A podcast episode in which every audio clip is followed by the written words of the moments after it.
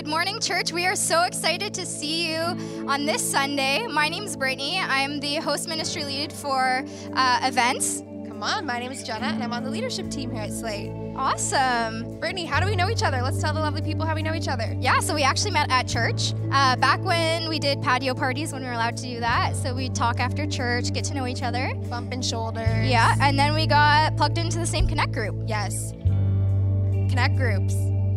Say hi in the chat. Introduce yourselves. Fill out a Connect card. Also get in a Connect group. We, uh, we've been in our Connect group for what, maybe two years now? Yeah. Maybe that's might, generous. Yeah, no, I think. But Connect groups are amazing. And Connect yeah. groups and teams, like everyone is doing stuff here to make this happen. So get connected. The Connect card is the best way to just meet another face and see other people. But yeah. Well, speaking of Connect group, this past okay.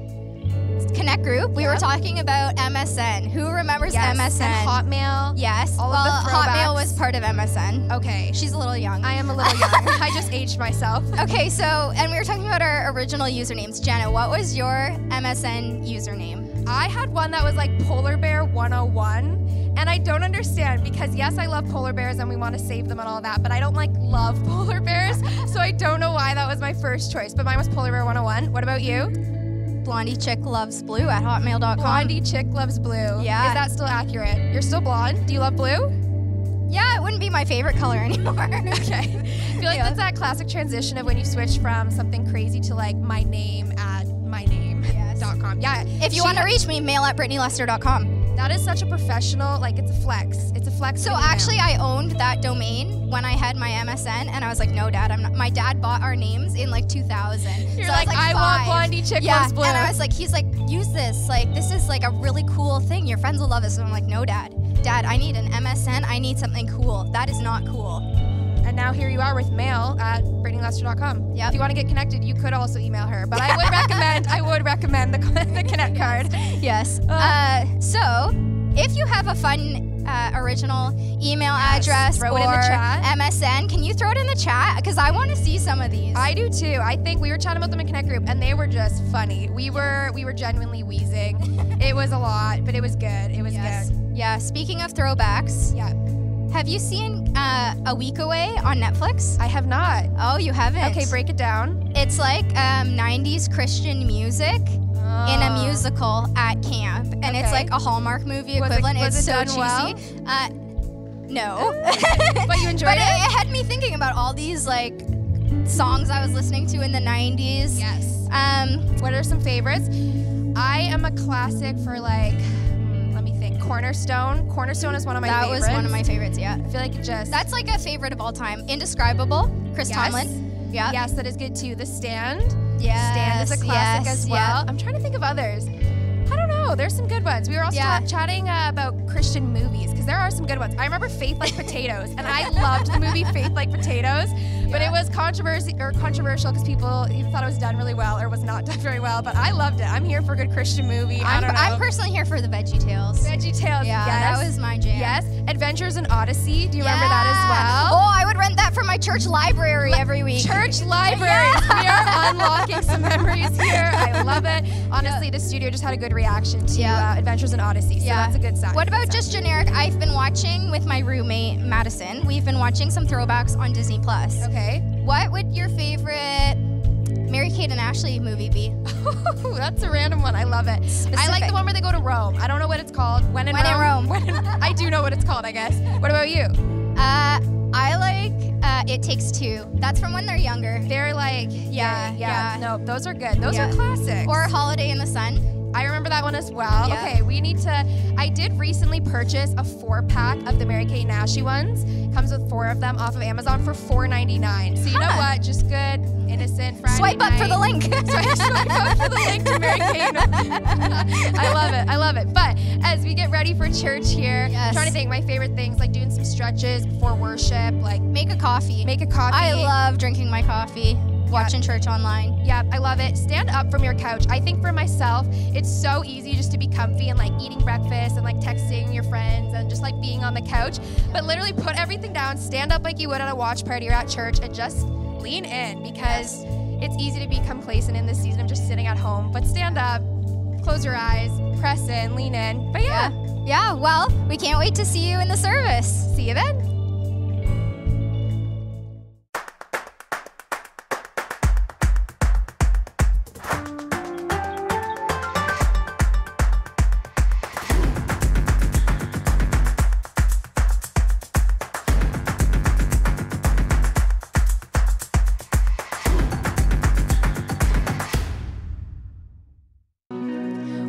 is up, Slate family? I just want to welcome you guys. Thank you so much for tuning in. Listen, for those of you who it's your first time tuning in with us, we just ask that you fill out a connect card. The link's going to pop up in the chat, and we'd love to connect with you. But listen, for now, set aside your scrambled eggs, your bacon, your grits with gravy, but the right type of gravy, and let's hop into some worship. Let's put our hands together.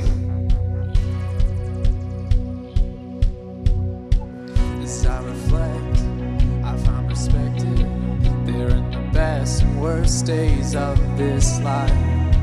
You were always on my side.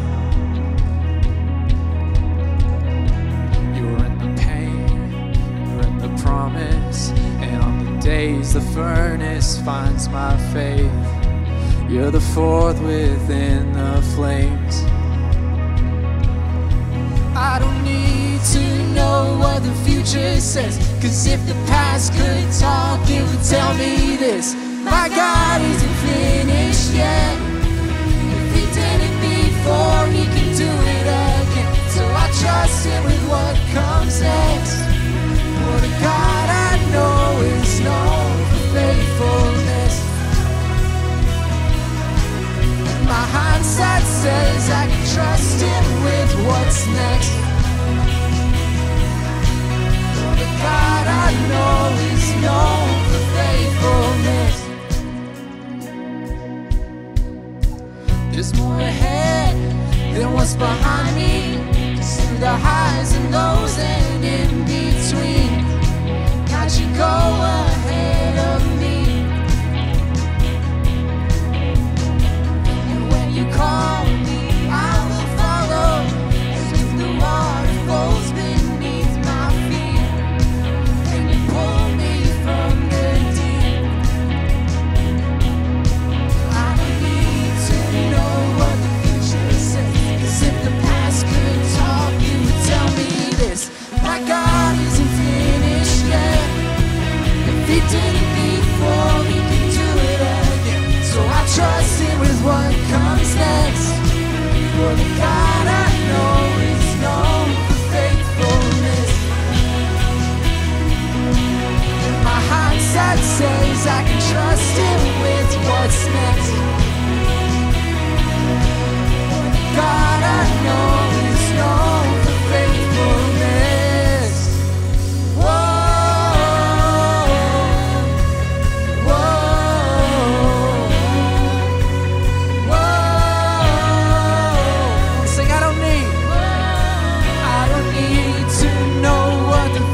Says, 'cause if the past could talk, he would tell me this.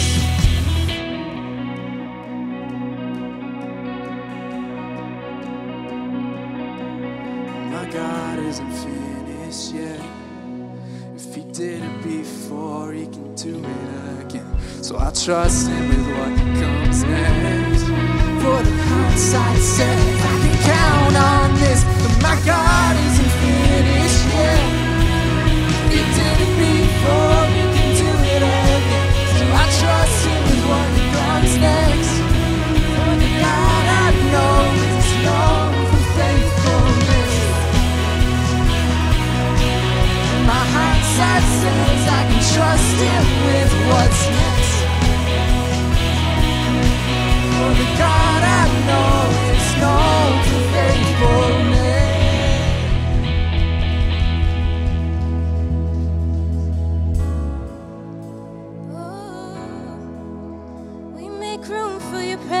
God, peace like a river, wash over me.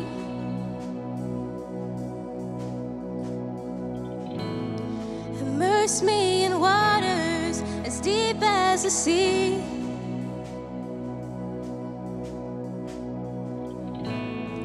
Hide me in love, your healing embrace. Like a river,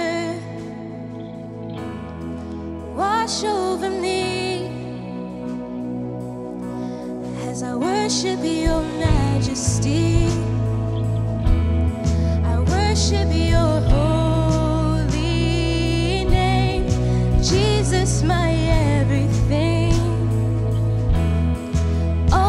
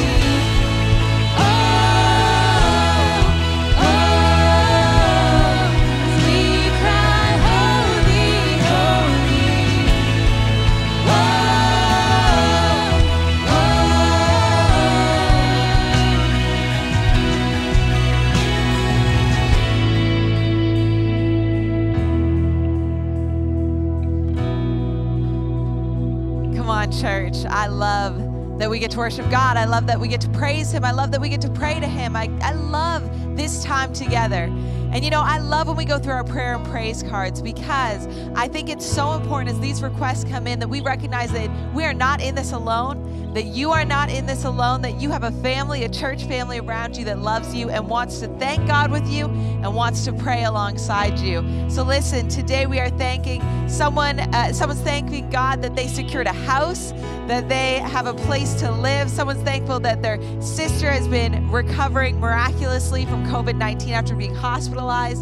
Someone's thankful that they got into the University of Waterloo after they had a lot of doubts that they were going to make it in there.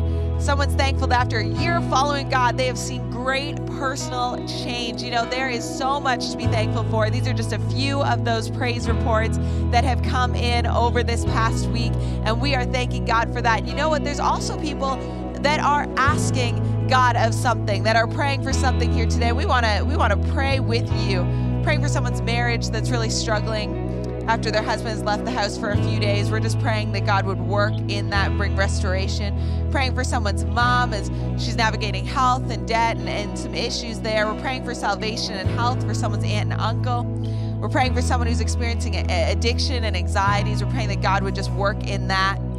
You know, we're praying for someone's friend who's recently diagnosed with lymphoma. There's just there's just so many needs here, and these are just a few of them. So listen today, if you have a need of your own, why don't you just reach your hand out to the screen wherever you are, and we're going to pray for you right now. Jesus, we lift up all of these needs, Lord. We pray that you would work in them. We pray you would work through them. We pray for health, for finances, for restoration of marriages, God. When we ask you to send revival, Lord, we ask you to send it now. We ask for it in all parts of our lives, not just our church, not just uh, in our spiritual, but in every avenue, in every part. We need revival. We need you, Lord. And I pray today, Holy Spirit, you would come and we would see that. We pray that in your name. Amen. Amen. Let's keep worshiping together, church. Come on, church, let's sing this out in one verse, in one voice. Come on. Lord, send it now, a move of your spirit, heaven break out. Come now in power, cover this land. Like you've done it before, would you do it again? Lord, send revival. Lord, send it now, a move of your spirit, heaven break out.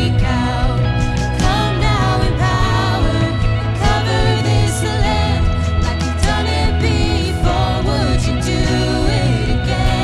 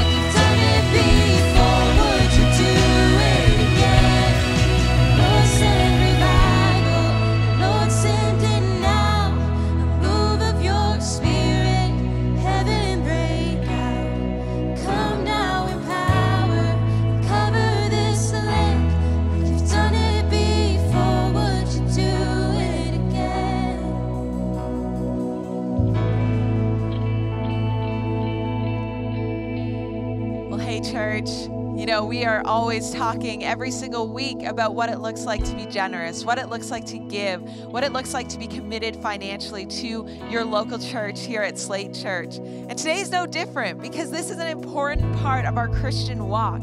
You know, in Second Corinthians nine, Paul is talking to the church in Corinth, and he's basically saying, hey, you know what? God loves a cheerful giver. So make a decision in your heart what you want to give. Commit to it, decide, be responsible for it, and give it. And give it gladly. Give it cheerfully. And I want to encourage you in the same way today. I want to encourage you, think about it, decide in your heart what that looks like, and give cheerfully as you do that. There's a lot of different ways that we can give today. They're on the screen. Check it out online. Text a tithe. You can set up automatic monthly giving. There's opportunity for that. There's lots there. So check that out, and I'm going to pray over our giving today. Jesus, I thank you so much that we get to give, that we get to be a part of your house, that we get to be a part of your kingdom and contribute to that financially. So today, God, we are doing so cheerfully, and we know that you love that. So we just pray you would bless it in your name. Amen. Amen. Well, listen, a lot happening here, Slate Church, a lot going on as usual. Today, right after the service, well, it depends what service you're watching, okay? It depends when you're watching. If you're watching at nine, you got a couple hours. If you're watching at ten thirty, it's right after. We have socials from twelve to one today. Make sure you check that out. A, a link's going to be popping up in the chat. You can find out more information at slatechurch dot com slash next steps. Basically, if you're new to Slate Church, if you want to get involved here, if you just want to meet some people, ask some questions, whatever that looks like, here is a chance to do it. Brandon and myself are going to be there. Some other leaders are going to be there. Get a chance to have some one-on-one time with some leaders as well. So make sure you are registering, you're checking it out, you're signing up for it, because we would love to have you there and a part of that. So that is today. Next week, we have a fantastic time coming up with a guest speaker, okay? And listen, this person is really important to Brandon and I. We're so thankful for him. We're so thankful for his wife, Pastor Jonathan Lambert uh, uh, from Experience Church out in Calgary. He will be speaking next week, so you're going to want to make sure that you tune in for that, that you're listening in and, and tell other people about it. Make sure you're sharing on all of our social media accounts. Make sure you're grabbing images from that, popping them onto yours, letting people know about that, because you're not going to want to miss that week.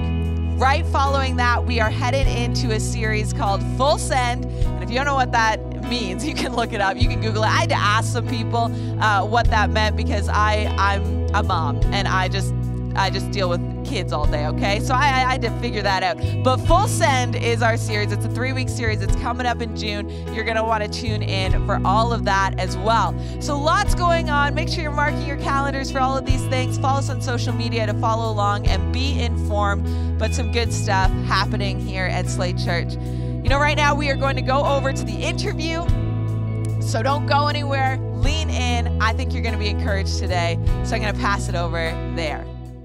Hey Slate Church, we have got another interview here for you today. Really excited for this one. We are here with Mide, and uh, listen, we're taking the interview back into the studio, but in a bit of a different way. We've got worship team just getting ready for the service here tonight that we're going to record, and Mide is actually on worship tonight, and you've probably already seen him in the service, but we're catching him before he jumps in to sing, just to hear a little bit about what God has done in his life and his story. And so, um, I mean, we're just getting to know each other a yeah, little bit recently, mm-hmm. and you were saying before this that you um, grew up in church, mm-hmm. but hadn't really like made your faith your own until yeah. the last couple of years. Like, what does that look like for you? Yeah. Um, so, like I said, like you said, grown up in church my whole life.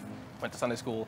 Um, either when I helped with slides, sometimes I played drums for the worship team. Oh, nice. All that. Um, so yeah, that was pretty much me growing up, up through high school. Yeah. And like I would go to church every Sunday, like super consistent, all that stuff. Yeah.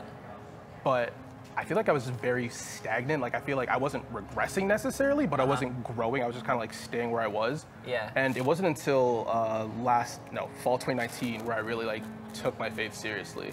Um, not ironically, but coincided, coincided with my, uh, me coming to Slate. Sweet. Um, just a totally different vibe than any other church I've been and you, to. And you were in like university? Like, yeah, I was university. Year, like, second year, uh, like, yeah. Just finishing my first year. Okay. First university. Cool. Um, so yeah, I come out to Slate.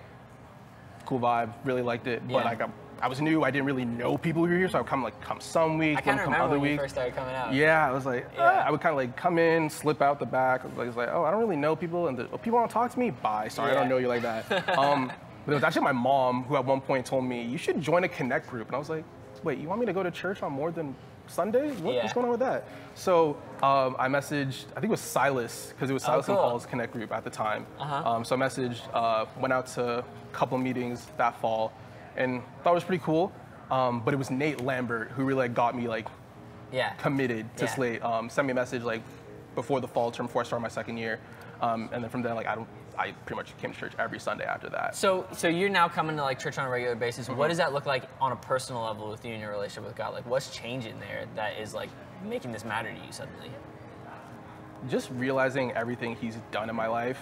Um, like, I, there's no way I should, I could be where I am without Him. Like, all the things my family has gone through or like in my personal life. Yeah. Um, just acknowledging He's responsible for everything, everything that I have, everything I'm going to have. Yeah. Um, so like making Him the Lord over my, like giving all my, mm. giving everything over to Him.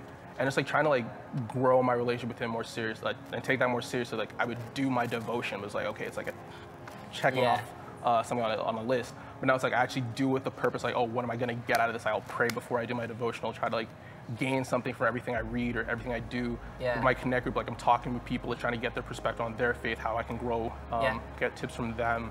And just like serving, I think that's the biggest way I've uh, been able to grow my faith, just being on host team, um, yeah. um, starting a connect group and now joining worship that's team, sweet, man. Um, just be able to like serve in God's kingdom in any way that I can. So you're, you're talking about this idea, when you were just talking there, you mentioned this idea of like Jesus actually being the Lord of your life. Mm-hmm. What is that, like what does that look like for you? Yeah. Um, Just like accepting everything that He did on the cross, like God died for me. I'm nothing special. Yeah. Like I'm not worth it. None of us are worthy, but He chose to die for me. Like making Him my personal Lord and Savior, and just trying to like um, show the love that He showed to me to like everyone else, like in any way that I can. Mm. Whether and just growing that relationship with Him. Like I think before I would just do things like again, like check things off a list, but now it's like, oh, I actually want to get to know God. I want to get to know God, so right. I want to be like Him. Yeah. Um, and yeah, just like. doing my best to, yeah. Like, that's what it means to be a Christian, be Christ-like. Yeah, no, and that that's really cool because you're talking about like this personal revelation that you got of God's love for you, and mm-hmm. that's affected the way that you've now interacted with yeah. people and like lived that out in your life. So, okay, we were just saying this like before this, how hard it is to talk about some of this stuff sometimes and put it into words, but mm-hmm. like somebody that's watching this that is going through the motions, because it is hard to talk about it. It's hard to get like a, a real understanding of what some of this means. And some people, yeah. I think, are just watching this going through the motions of like reading their Bible and showing up to church and doing all the things their parents told them to do mm-hmm. or that they think they know to be right or that guilt is causing them to do. Yeah. Like, if somebody's watching from that perspective, maybe even from where you were like three years ago, right. like what would be your encouragement to them based on what God's done in your life? Like, what do you say to that? Hmm. Big question. Yeah, it's big. um, God loves you. Yeah. Uh, he has a purpose for your life, and obviously do those things, but I don't know, like find like a mentor or someone in your life that you trust and like just try to like talk to them about it, but then also just keep keep putting in the work. Like at yeah. some point it will click. At some point you will understand what God has done for you, what He's continuing mm. to do in your life, all the way He's trying to make you like Him. Uh-huh. And yeah, just keep, keep That's going. That's good, man. I think putting in the work is a big thing, because I think like the hardest things in life to grasp are like, you got to work for that yeah. stuff. And I think with faith, a lot of times people are like, either it comes or it doesn't come. And it's like, no, sometimes you just got to keep like knocking on that door and then mm. eventually it'll open up. But right. that's good. Okay, so right now, like as we're closing in the last like couple of seconds here, like what's God teaching you today that you're excited about? Um, definitely about patience. Uh, yeah. In this uh, pandemic we are in, um, there are a lot of things that like, I've had to wait for. Um, yeah. In-person school, being able to like see friends again, things of that nature. So I think Definitely yeah. patience is high up there. Yeah. Something He's teaching me right now. Yeah, I'm with you on that one, man. Well, dude, thanks for sharing a little bit of your story and your me. life and what God has done. It's been exciting to hear. I'm excited to get to know you a little bit more over time. I know you're leading a Connect Group with C J, and so yeah, we got a call time. set up for next week, which will be cool to chat more. But um, hey, how great was that? Can we just thank Mide wherever we are, whether we're at home or whatever's going on, put your hands together. And listen, we uh, are going to continue with our service here. So I think I'm passing over to M C Spot to tee up the message or something like that. Whatever's coming next. Excited to be here today. Excited for service. And uh, we'll see you next week for the interview. Awesome. Well, thanks for that, Pastor Jared and Mide. What a great interview. You know, we're headed over to the message right now. I think it's going to be great. Pull out a notebook, pull out your phone, take some notes on this one. I think you're really going to want to. And I'm excited to pass it over to Pastor Nate Lambert right now. Uh, take it away, Nate. It's on you. Awesome. Thank you so much, Pastor Emma. Well, hey, as Pastor Emma said, my name's Nate, and alongside my wife, Emily, we're on the leadership team here at Slate Church. And before I go anywhere else, I just want to take a minute and say a huge thank you to Pastor Brandon and Emma. Seriously, like, you guys are the best. And just, I'm so thankful for the vision that you have for our church, your faithfulness in sticking to what God has called you guys to, for your leadership, for your friendship, for everything you've poured into Emily and I. And just for everybody else listening to this, you have amazing pastors. Like, seriously, these guys are the best. I have this whole story that I was going to tell. I don't know if I have time, but what it comes down to is a little while ago, I was like twenty-one, and I was sitting in this conference, and I was listening to this Australian speaker, and he was like, uh, it wasn't even Brian Houston, but I was listening to this Australian speaker, and he was like talking, and he said this thing that really messed me up. He's like, if you really want to learn from a leader, stay under their leadership for at least ten years. And when you're twenty-one, ten years is about all you can remember. So when you think about ten years, it's basically eternity. That's pretty much the rest of your life. And I was like, what the heck? That's crazy. Brandon and them are great. I'll probably be around for another three years or something like that with them. This is wild. And the Holy Spirit just spoke to me in that moment and was like, hey, you got to be under these leaders for at least fifteen years. And I was like, what the heck? And uh, I don't know. So Pastor Brandon and Emma, uh, you guys are stuck with me for at least eight more years. Uh, but it has been seven years so far. And I can just say to you guys, church, like through the ups and downs, through the different seasons of life that I've been in, like submitting to the leadership of these pastors has been one of the best decisions I've ever made. So you guys are so lucky. This is a great place to plant yourself. And I just want to encourage you. Let's celebrate our pastors. Let's thank them. Let's throw some claps in the chat. Shoot them a text to encourage them if you need to. Uh, but we have the best pastors. All right, we are in our Saved series right now. Uh, we're going through this scripture in Ephesians like two, eight to ten. It says, for it is by grace you have been saved through faith, and this is not from yourselves. It is the gift of God, not by works, so that no one can boast. We've been breaking down this scripture. We've been diving into salvation, faith, grace, and this week I get to talk to you guys about works. Some of you might be looking at me like, works? I thought, like, the whole point was that we're not saved by works. Like, isn't the whole thing that, like, it's all about grace? Like, hey, I thought works wasn't exactly on the table. Why is it getting its own week? But, but I want to keep reading to verse ten. It goes on. It says, for we are God's handiwork, created in Christ Jesus to do good works, which God prepared in advance for us to do.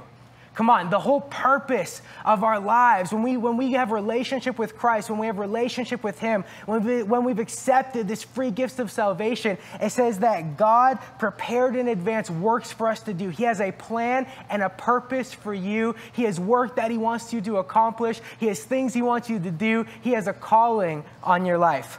See, we aren't saved by works, but we are saved for works.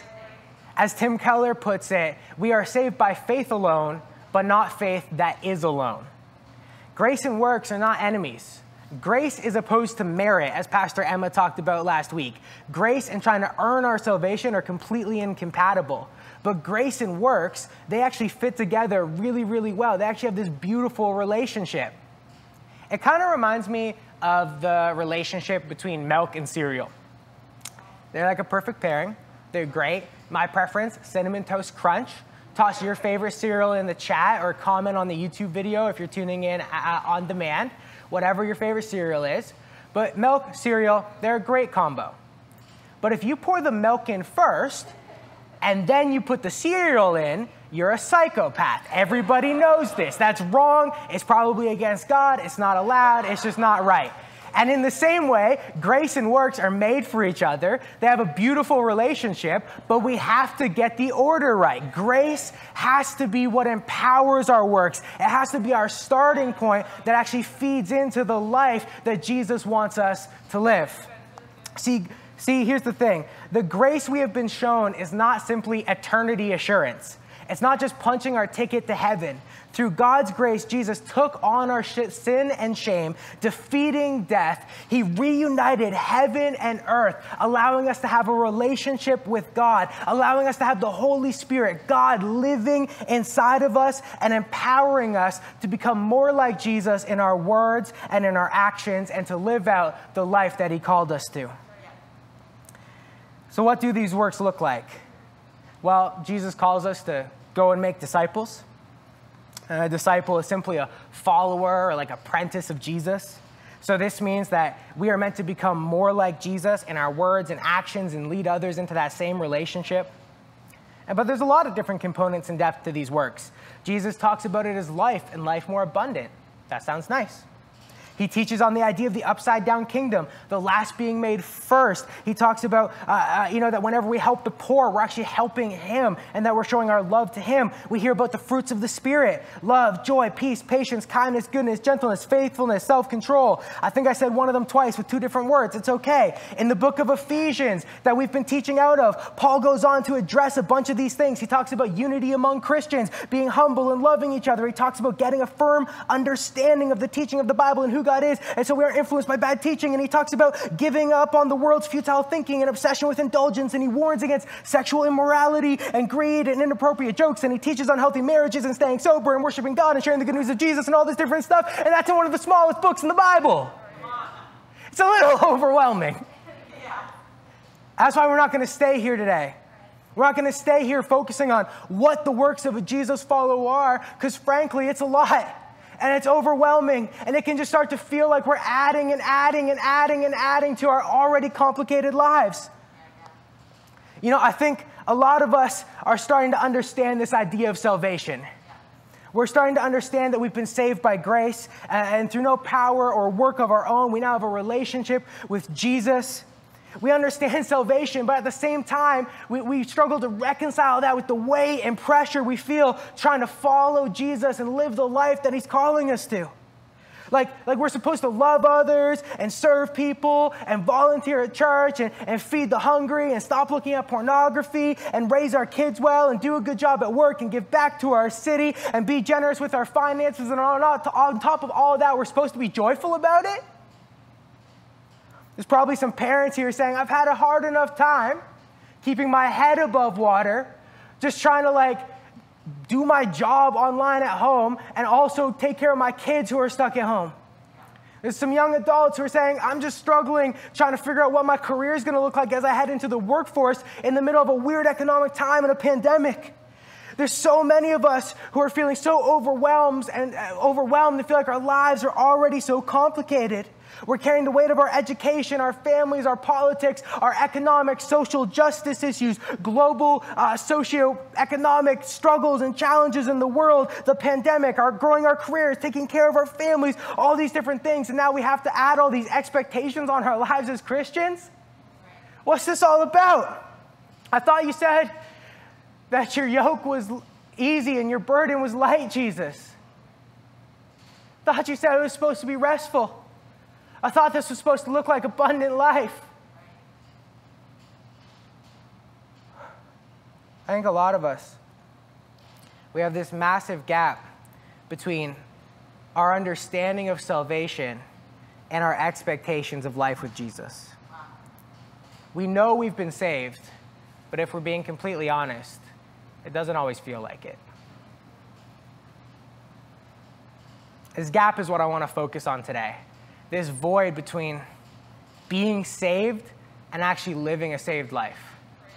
This struggle and tension where we feel like our life with Jesus is supposed to be light and easy, and we also feel like we're supposed to do all these different things, and we're feeling like we're, like we're failing at both. We're more stressed out than ever, and we feel like we aren't even accomplishing everything we're being called to. I think a lot of this comes from trying to close this gap with our world's strategies. You know, I think a lot of us take on our world's culture of hustling harder, hashtag girl boss. We're like, all right, I'm just going to work harder. I'm just going to do more. I'm just going to add more to my calendar. Whatever a Christian life I think that's supposed to mean, whatever I think it looks like, depending on my community and my context, uh, you know, I'm just going to serve more. I'm going to do more. I'm going to add more to my calendar. I'm just going to try harder and harder and harder and harder until we inevitably burn out, get frustrated at God, get frustrated at church because we just kept trying to add him to our life and adopting the hustle culture of our world. Or perhaps on the other side, we, we, we've adopted this narrative that our world has that if it feels good, it is good.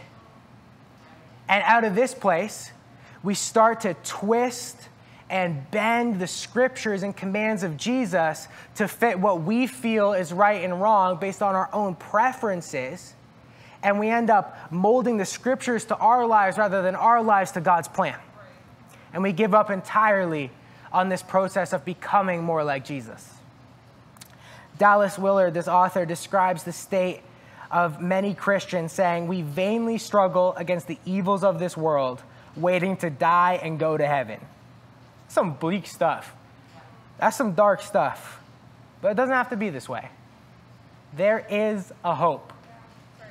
Come on, this gap, this space between where we are today, the reality of our lives, our understanding in our head of being saved and living a saved life, it's not insurmountable. It's not a vain struggle. We don't just need to cross our fingers, hope we look a little more like Jesus, and wait till we go to heaven. There actually is hope for life and life more abundant here on earth right now. See, Jesus' promise of abundant life is not empty. He wasn't lying when he said, my yoke is easy and my burden is light. The focus of the rest of this talk today is going to be on just like the first step. There's a lot of steps to this. There's a whole process of becoming more like Jesus that's going to take our whole lives. But today, I just want to focus for a lot of us on the often neglected first step in becoming more like Jesus. The first step in closing the gap between being saved and living a saved life. And to do so, I want to go back to the passage in Matthew where Jesus says, my yoke is easy and my burden is light. In Matthew eleven twenty-eight, Jesus says, come to me, all who are weary and burdened, and I will give you rest. Take my yoke upon you and learn from me, for I am gentle and humble in heart, and you will find rest for you, your souls. Not you might find rest for your souls, not maybe you'll find rest for your souls, not if you change your job you'll get rest, but you will find rest for your souls. For my yoke is easy, and my burden is light. One thing I love about Jesus and his teaching and the Bible in general is how counterintuitive it is to our human brain sometimes. There's this whole idea in Jesus' teaching of the upside-down kingdom, of him just flipping the social orders and structures and expectations totally on their head. The first will be last, the meek will be made strong, or the last will be first, the meek will be made strong. There's this whole idea in his teaching. And it's true in his answer to how we actually begin to live out the work of our salvation. See, the answer to living out the work of salvation, the plans and purposes of God in our lives, is rest. I love it. It's so Jesus. The answer to work is rest. Of course it is. It's Jesus. That's just how he is. To understand this a bit better, I think it's helpful to just pause for a second and, and actually explain what a yoke is. When Jesus is talking about that, my yoke is easy, what the heck does that mean? A yoke is actually like a tool that connects two oxen. So like in old school farming, they're like pulling like some piece of machinery, and these two oxes would have this like piece of like wood, I think, or something that would connect them together so that they could share in the load of what they're pulling. And why this is important is because Jesus is saying that his yoke is easy. And the reason is he's the one doing all the pulling. It's like being the third person trying to move a couch.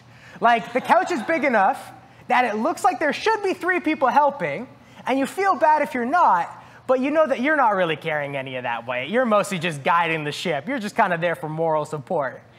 And in a similar way, so much of the process of us carrying out the work of our salvation, of us carrying on the burdens of life, because the burdens of life don't go away with Jesus. He just strengthens us to move through them. So much of carrying this out and living it out is actually just Jesus carrying the weight and us coming along for the ride. Our lives are complicated and challenging. The way of Jesus is simple. No striving, no weight of expectation. Just love him. Just love him. Remain in him. Cultivate a relationship with him. We just get to relax and stick close to Jesus. And in doing so, we surrender ourselves to the transforming power of the Holy Spirit who is inside of us and shaping us like a potter molding a piece of clay into something beautiful. I think though sometimes we get caught up in thinking of these ideas of resting and remaining and just staying with Jesus as something that is uh, uh, abstract or, or unapplicable to our everyday lives. We think oh, this is just like a heart posture or like an attitude we're supposed to take on. And it is. It totally is an attitude and a heart posture. But it's more than that as well, so much more than that. It's kind of like if I were to tell you, I love my wife, Emily, with my whole heart and soul. If I were to tell you that, but I didn't remember that her birthday was February sixteenth, if I didn't know that our anniversary was October twenty-eighth, if I forgot that her favorite flowers were lilacs, tulips, and roses, if I didn't spend time with her, if I didn't hang out with her, if I didn't like have date nights with her and go to dinner and have conversations and listen to her, and if I wasn't a shoulder to cry on, if I didn't show love and affection, you'd call, probably call bull on that whole like whole heart and soul love thing. Like, I think you'd be, that, that's pretty sus. You wouldn't be uh, thinking that that was super legit. I don't know what I just said. I'm worried now. Hopefully that wasn't like inappropriate or anything. Uh, it's suspect, it's suspicious, I don't know. Anyways, you, you wouldn't believe me if I told you that I loved her with my whole heart and soul, but I didn't do anything to show it, right? Yeah. In the same way, we don't, we, resting and remaining, finding our identity, building a relationship, loving Jesus takes concrete, real action within our lives. Yeah. In the same way, our love and surrender to Jesus has practical actions associated with it. The first of which is quality time. See, there's a lot of different ways we can submit to Jesus. We can show our love to him. We can, we can actually build a relationship with him. It's things like giving financially to church. It's things like, that's like surrendering our finances. It's serving. It's doing all this different stuff. But before we even get there, that's almost too advanced for us. Before we even get there, we just gotta rest. Yeah. We just gotta rest. Really See, the best way to ensure that our works are in his power is to stop working entirely and rest in him before we do anything else. Jesus is the perfect model of this. This guy had a slow pace. He started his ministry at thirty years old. If he wanted to maximize his time, he could have started a lot sooner. And he goes to start his ministry, and, and the first thing he does, he goes, he gets baptized. It says the Holy Spirit's power comes down upon him because Jesus even modeled the need for relying on the Holy Spirit in his ministry. And the first thing he does, he doesn't go preach. He doesn't convert, convert a thousand people. He doesn't go feed the poor. No, he fasts and he prays. He goes to a quiet and lonely place, and he spends forty days away from everything else, just with his Father. It's actually so intense that Jesus says the Son can do nothing by himself. He can only do what he sees his Father doing. He spent so much time just getting away and being with God that everything he said in his ministry came from the Father. Yeah. It says in Luke that Jesus often withdrew to lonely places and prayed. Now, I think for us, we got to learn how to rest. We live in a chaotic world. We live in a stressful time. There's a lot going on. And so I want to give us three quick practical applications for resting in Jesus. The first, we got to create space. Yeah. Slow down. I learned this week for the first time that you actually can turn your phone off. Like, I guess objectively, I knew if you asked me if you can turn your phone off, I would have said yes, but I just like never thought of actually doing it.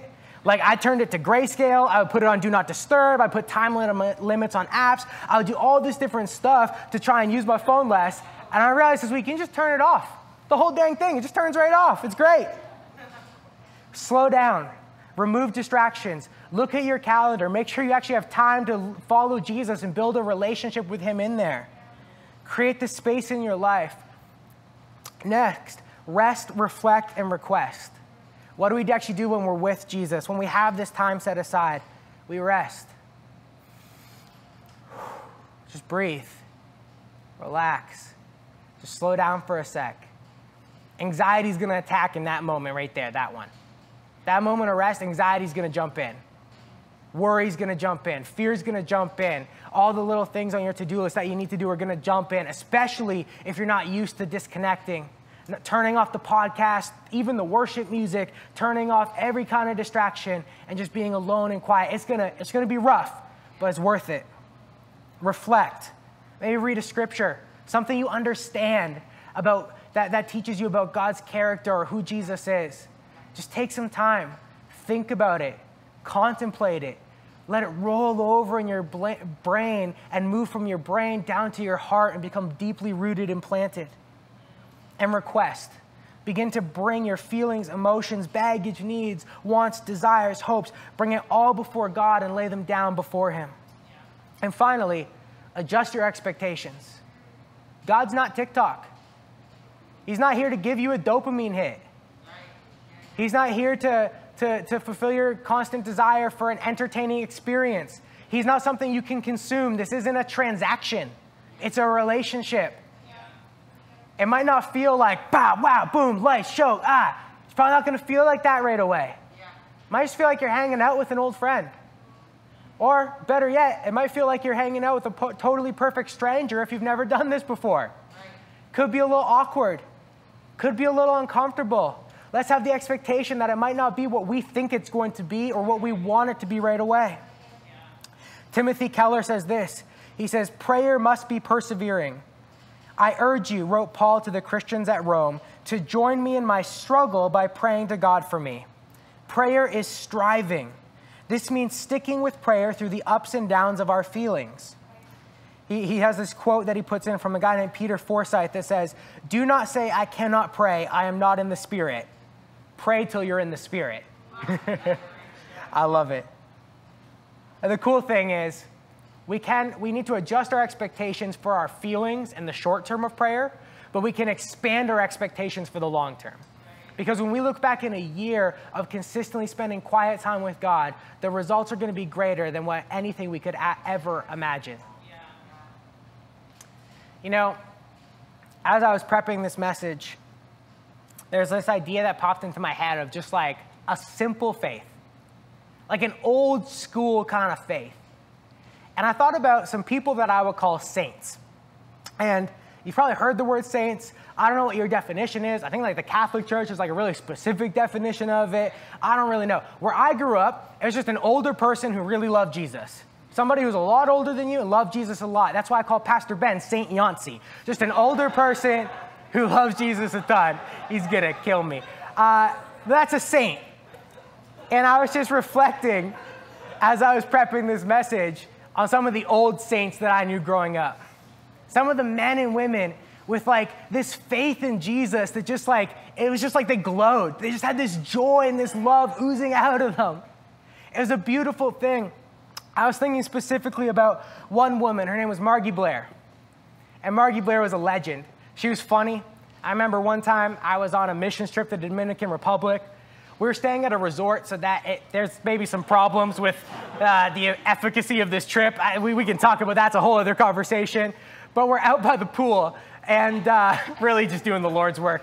And uh, we're out by the pool, and it's me and another eleven-year-old boy and a couple of younger girls. We're all like, I'm like eleven. We're like super young, and it's Margie Blair with us. And we're out by the pool, and there's a couple women who had decided to go uh, uh, topless sunbathing. They decided to, to, to just soak in all the sun. And Anthony, my buddy, and I, we just like, we're kind of like giggling, but we're also really ashamed, and our faces are going red, and we're looking down, and we're getting super uncomfortable. We're eleven-year-old boys. And I love it. Margie just looks at us, and she just says, you know, boys, sometimes a lady likes to let the eggs out of the carton. And it was perfect. It's all that needed to be said. With that, the situation was diffused. We moved on. She said, you don't got to look. Just don't worry about it. We're going to move on. It's okay. You can stop your giggles. But Margie was a funny lady, and she was a faithful lady. You know, she was, uh, even when my brother was a kid, who's actually going to be preaching here next week, which is kind of cool. But uh, even when my brother was a kid, he's sixteen years older than me. She was running the bus ministry at our church. She was making sure that little kids got to church uh, uh, from rough neighborhoods and were able to come out and meet Jesus. She was somebody who consistently was praying for others and supporting others and encouraging others. But what I never knew is how rough her life had been. You know, Margie said it herself. Before she met Jesus, she was a bitter woman. I couldn't believe it. I was like, Margie, you're like one of the funniest, nicest, most faithful people I ever met. How are you a bitter woman? Right. But, uh, but I came to find out, uh, even just through some conversations this week, that her husband was an alcoholic, even after she found Jesus.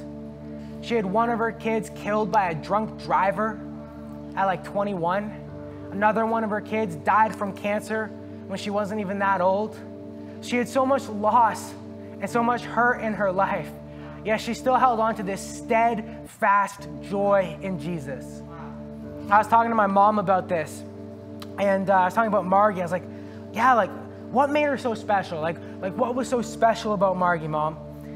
And my mom said this, I thought it was so beautiful. She said, she put in the time on her knees. Yeah. She put in the time on her knees. She got before God. She got back to the prayer closet.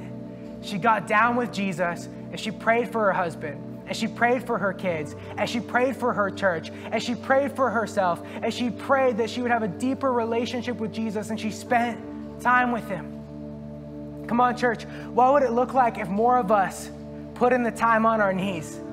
What would it look like if some of us started spending an hour a day just hanging out with Jesus? If some of us, maybe for us, ten to fifteen minutes is a big enough challenge. What would it look like if we put the distractions away, we got our Bibles out, and we just started getting back to the basics of faith? When life feels overwhelming, when the world feels like it's crashing in, when the pressure and weight of everything around you feels like it's unbearable, what would it look like if we began to embrace an old school faith of the saints? We got back on our knees, and we just spent some time with Jesus. Come on, if you're here today and you've never accepted this free gift of salvation, if you want this life of rest in Christ, somebody else to shoulder the burdens of the life that you're living, I just want to invite you to make that decision right now. So that's you here today. You want to make a decision to follow Jesus. In the book of Romans, it says, if you confess with your mouth and believe in your heart, you will be saved. So right now, today, I just want you to make that decision. You can put your hand up wherever you are. You can click raise a hand in the chat, and I just want a chance to pray with you. Let's pray. God, I just thank you for everybody making this decision today. For those who are choosing life and life to the fullest. Those who are choosing, choosing a, a yoke that is easy and a burden that is light. This beautiful, everlasting, joy-filled life with you, Lord. I just pray right now that they would just seek this like deep relationship with you, Lord God. I pray right now that this will not just be a momentary decision, but that they would just be welcomed into your, a relationship with you with open arms. They would know that you love them, you care for them, you're calling to them, and you just want to be with them and spend time with them, Lord Jesus. Pray this in your name. Amen. And if you're here today, and you're like, man, I need to, I need to put in some time on my knees. I need to get rid of some of the distractions because I'm feeling a little overwhelmed. I just want to invite you today to rest, to relax, even in this moment. I encourage you to do it this week. Set aside time, but even in this moment, I'm about to pray. I just want to encourage you to rest in Jesus. God, I just thank you for everybody here today who is seeking rest and relationship with you. I thank you that you love us, you cherish us. Jesus, we're like little brothers and sisters to you, sons and daughters of God the Father. And I just thank you so much for the immense love that you have for us, that you died and rose again and made a way for us. And I just pray right now in this moment that we would just rest in you. We would release our anxiety, release our fear, and just accept the gift of the power of the Holy Spirit that you're offering to us. Pray that we would take this into our weeks, and for the rest of our lives. In your name, amen. Amen.